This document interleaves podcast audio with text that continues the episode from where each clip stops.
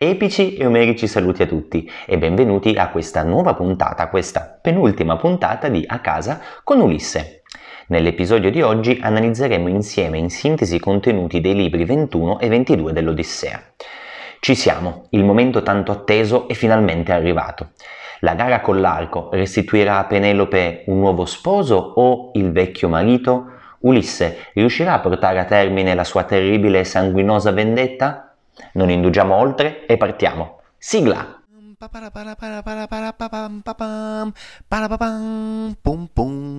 All'inizio del ventunesimo libro, Penelope prende l'arco di Ulisse e illustra ai pretendenti la prova che intende sottoporre loro. Dovranno tendere questo grandissimo arco, scoccare una freccia che dovrà passare per una serie di anelli eh, incastonati su delle asce messe una dopo l'altra. Telemaco si incarica quindi di allestire tutti i preparativi per la prova e poi è il primo che si cimenta in questa impresa. L'Odissea lo racconta così, siamo ai versi 125 e seguenti del ventunesimo libro. Tre volte scosse l'arco, bramoso di tenderlo, tre volte lasciò lo sforzo, pur confidando in cuore di tendere la corda e attraversare l'acciaio. E la tendeva, tirando a tutta forza alla quarta, ma Odisseo fece segno di no, lo fermò per quanto bramoso.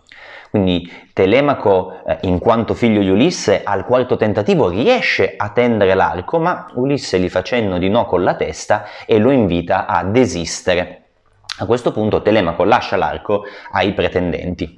Il primo che si cimenta, diciamo così, in quest'ardua impresa è Leode, uno dei pretendenti. Leode prova a tendere l'arco ma non ci riesce, lo restituisce e si lamenta sottolineando quanto sia difficile questa sfida. A questo punto Antino propone che eh, l'arco sia ehm, unto di grasso e poi messo vicino al fuoco per eh, ammorbidirlo. Dopo questo procedimento, uno dopo l'altro, tutti i pretendenti cominciano a eh, mettersi in fila per provare anche loro a eh, tendere l'arco. Mentre i pretendenti uno dopo l'altro provano, Ulisse esce dalla sala e eh, con due servitori, Eumeo e Filezio. Allora facciamo una breve ricapitolazione dei servitori fedeli e infedeli di Ulisse. Eumeo l'abbiamo già conosciuto nelle precedenti puntate, il guardiano dei maiali, servo fedele.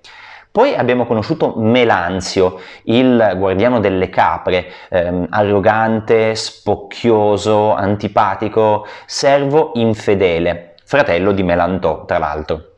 E infine abbiamo anche Filezio, che è il guardiano delle, delle mucche, un bovaro, anche lui è un servo fedele.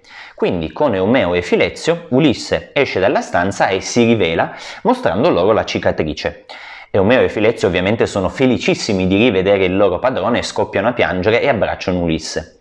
Ulisse anche si commuove e poi fornisce a entrambi degli ordini precisi eh, a momenti chiederà ai pretendenti di eh, provare anche lui a tendere l'arco. A quel punto Eumeo dovrà passargli l'arco stesso e anche la faretra piena di frecce.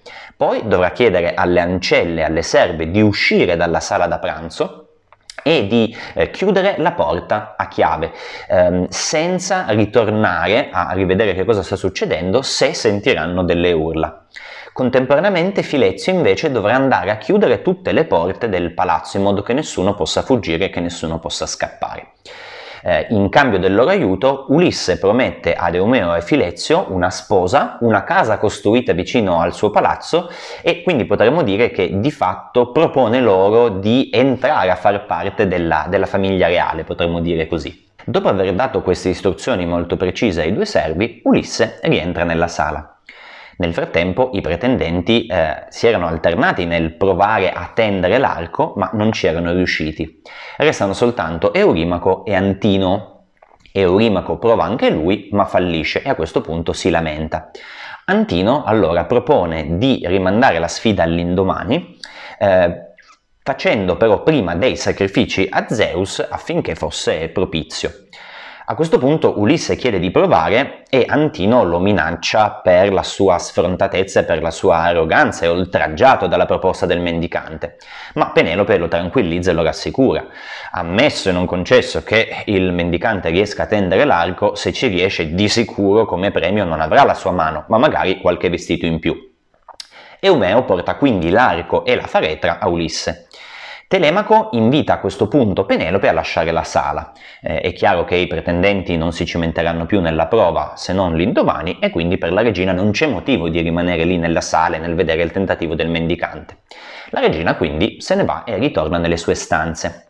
Nel frattempo Eumeo e Filezio eseguono gli ordini di Ulisse, quindi Eumeo fa uscire le serve, chiude le porte, dice loro di non rientrare in, per nessun motivo, Filezio va a chiudere le porte della reggia. Quindi è tutto pronto. Ulisse può provare a tendere l'arco. I pretendenti lo guardano un po' sogghignando, di certo non si aspettano che un vecchio mendicante riesca a tendere quest'arco su cui loro si sono sforzati così tanto e non ci sono minimamente riusciti. Ma Ulisse, con una facilità irrisoria, facendo lo spaccone, lo sbruffone, prendendo in giro i pretendenti, riesce benissimo nell'impresa. L'Odissea lo racconta così, siamo ai versi 404 e seguenti. L'accorto Ulisse, dopo che il grande arco palpò e osservò da ogni parte, come un uomo che è esperto della cetra del canto, senza fatica tende le corte sui bischeri nuovi, fissando ai due estremi il budello ben torto di pecora, così, senza sforzo, tese il grande arco di Seo. Poi con la mano destra pizzicò e provò il nervo, che bene gli cantò sotto, simile al grido di rondine. Ai pretendenti grande strazione venne, a tutti il colore cambiò. E certo, sono arrabbiatissimi e sono anche molto stupiti. Vedono un mendicante che prende l'arco, lo tende senza sforzo e poi quasi li prende in giro pizzicando il nervo e facendolo cantare. È chiaro che hanno un travaso di bile. In più, a questo punto, Zeus dà un segnale a Ulisse.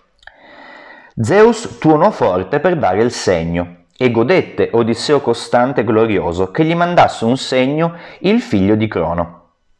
Prese la rapida freccia, che era davanti a lui sulla mensa, le altre nella faretra capace stavano, e presto gli Achei dovevano provare. Quindi qua c'è già un anticipo di quello che saranno, c'è una freccia che sta sulla mensa, che è quella che Ulisse utilizzerà per superare la prova, e poi nella faretra ce ne sono tante altre che lui utilizzerà per uccidere tutti i proci. L'arco afferrò per il mezzo, tirò il nervo e la cocca dal suo posto seduto sul seggio e lasciò andare la freccia, mirando dritto. Non fallì di tutte le scuri l'anello alto, ma li traversò e ne uscì fuori il dardo greve di bronzo. Quindi Ulisse, da seduto, tende l'arco, come dire, prende la mira, scocca la freccia e il, la freccia stessa passa attraverso tutti gli anelli delle scuri senza fallire. A questo punto Ulisse fa un cenno a Telemaco che gli si avvicina armato con la lancia e qui si conclude il ventunesimo libro. All'inizio del ventiduesimo libro inizia quindi la strage dei pretendenti e il primo a morire è Antino. Siamo ai primissimi versi. Antino stava per alzare il bel calice d'oro a due anse, lo teneva già in mano per bere il vino. In cuore la morte non presagiva, chi avrebbe detto che tra i banchettanti un uomo, solo fra molti, fosse pure fortissimo, doveva dargli mala morte la tenebrosa che era? Ma Odisseo mirò alla gola e lo colse col dardo. Dritta attraversò il morbido collo, passò la punta. Si rovesciò Antino sul fianco, il calice gli cadde di mano, subito dalle narici uscì un fiotto denso di sangue. Rapidamente respinse la mensa scalciando e i cibi si versarono a terra. Pane e carne arrostite si insanguinarono. Gettarono quindi un urlo i pretendenti dentro la sala a vedere l'uomo cadere. Dretoni balzarono in fuga dappertutto spiando i solidi muri. Né scudo c'era né asta robusta da prendere.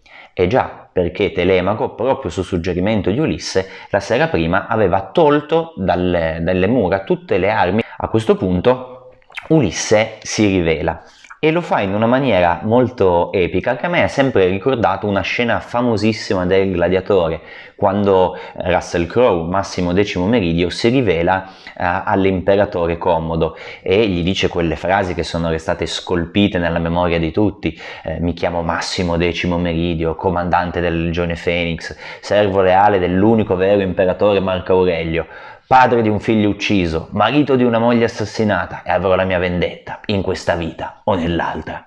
Da pelle d'oca. Così come, secondo me, anche da pelle d'oca è il modo in cui Ulisse si rivela ai pretendenti. Verso 35.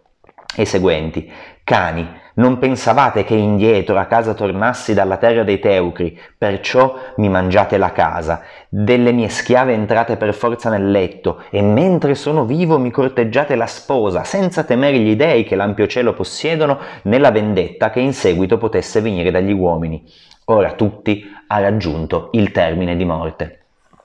Eurimaco, alla vista di Ulisse, prova subito a, a, mediare, scarica la colpa su Antino, che tanto è morto e non può minimamente difendersi, e poi propone a Ulisse un risarcimento. Eh, I pretendenti eh, faranno delle scuse pubbliche perché riconoscono di aver commesso un torto nei confronti di Ulisse, gli daranno 20 mucche più oro e bronzo in abbondanza per tutto ciò che hanno mangiato e bevuto dentro casa sua. Da un punto di vista economico la proposta di Eurimaco è ineccepibile, ma dal punto di vista dell'onore invece non funziona.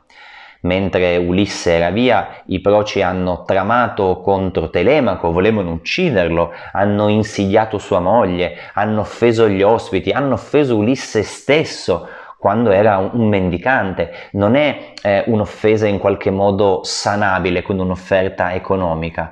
E infatti Ulisse in maniera molto truce risponde così. Eurimaco, nemmeno se mi pagate tutti i beni paterni, quanti ora ne avete, e se anche altri aggiungete, nemmeno così, le mie mani fermerò dalla strage, prima che tutta l'offesa mi paghino i pretendenti. Ora davanti a voi sta soltanto lottare o fuggire chi riesca a evitare la morte, ma credo nessuno potrà sfuggire la fine imminente. E con queste terribili parole Ulisse riprende la sua strage. Muoiono tra gli altri lo stesso Eurimaco e un altro pretendente di nome Anfinomo. Eh, nel frattempo, Telemaco, su ordine di Ulisse, è andato nell'armeria che si trova vicino alla sala da pranzo per prendere delle armi e eh, dare una spada, uno scudo, un elmo anche a Eumeo, a Filezio e agli altri servi che si uniscono a Ulisse e Telemaco. Si dimentica però di chiudere la porta dell'armeria. Melanzio, il capraio infedele, che anche lui presente lì alla reggia quel giorno, nota l'errore di Telemaco e quindi avvisa i pretendenti che possono andare ad armarsi anche loro. Viene però scoperto Melanzio dai servi di Ulisse che lo legano, lo incaprettano e lo lasciano lì chiuso nel, nell'armeria. Arriva sulla scena anche Atena, sotto le mentite spoglie di Mentore, per aiutare a infondere coraggio per il suo intervento divino i proci cominciano a correre in maniera disordinata e disorganizzata per la sala come, come mucche di una mandria, prese da un raptus di, di follia. Siamo ai versi 297 e seguenti. Atena brandì l'egida distruttrice di vite, su dalla volta e instupidì il cuore dei pretendenti. Fuggivano qua e là per la sala come vacche di mandria, che il rapido estro assale le agita al tempo di primavera, quando i giorni sono lunghi ma gli altri, Ulisse e i serbi, come avvoltoi unghie adunche, becchi rapaci che piombano dai monti sugli uccelli si abbattono, così sui pretendenti quelli si gettavano nella sala, colpivano in cerchio, gemito orrendo saliva dai colpiti nel capo e il suolo fumava tutto di sangue come dei falchi, come degli avvoltoi, Ulisse e i suoi si fiondano sui pretendenti e cominciano la loro strage e il pavimento, le mura cominciano a sporcarsi di sangue, il sangue dei pretendenti. Per intercessione di Telemaco vengono risparmiati l'Aedo Femio e l'Araldo Medonte che si sono rivelati nel corso degli anni dei servi fedeli. Tutti gli altri proci vengono sterminati ed è un massacro. Tutti li vide fra il sangue e la polvere, riversi più come pesci che i pescatori in un seno del lido fuori dal mare canuto hanno tratto con rete da mille buchi. E là tutti, l'onda del mare bramando, stanno sulla sabbia riversi. Il sole raggiante toglie loro la vita, così i pretendenti stavano l'uno sull'altro riversi. Vengono uccisi, vengono ammassati l'uno sull'altro, sono lì boccheggianti, agonizzanti, come i pesci tirati sulla spiaggia dalla rete dei pescatori. A questo punto, dopo aver compiuto questa sanguinosa strage, Ulisse chiama Euriclea. Euriclea, quando entra nella stanza e vede che i pretendenti sono tutti morti, lancia un urlo di gioia. Poi Ulisse le dà un ordine preciso, anzi, le fa una domanda precisa, cioè le chiede quante sono le serve infedeli. Euriclea quantifica un numero 12. Queste 12 ancelle infedeli vengono chiamate e a loro viene dato il compito di pulire la sala. Dovranno portare fuori i cadaveri dei pretendenti e ovviamente pulire da tutto il sangue che è stato versato. Tra le lacrime le ancelle infedeli eseguono, mentre Ulisse, dice l'Odissea, mette loro fretta. Non so se avete presente Carlo Cracco a Masterchef quando i pretendenti, che sta per scadere il tempo, dice dai su, veloce! Ecco, più o meno Ulisse si comporta nello stesso modo con le ancelle. Queste 12 ancelle poi vengono impiccate tutte e 12 insieme con un'unica corda ma non sono i personaggi che fanno la fine più brutta nell'Odissea. Spero che non vi siate dimenticati di Melanzio, il capraio che era stato eh, legato e lasciato nell'armeria. Che cosa succede a Melanzio, versi 474 e seguenti?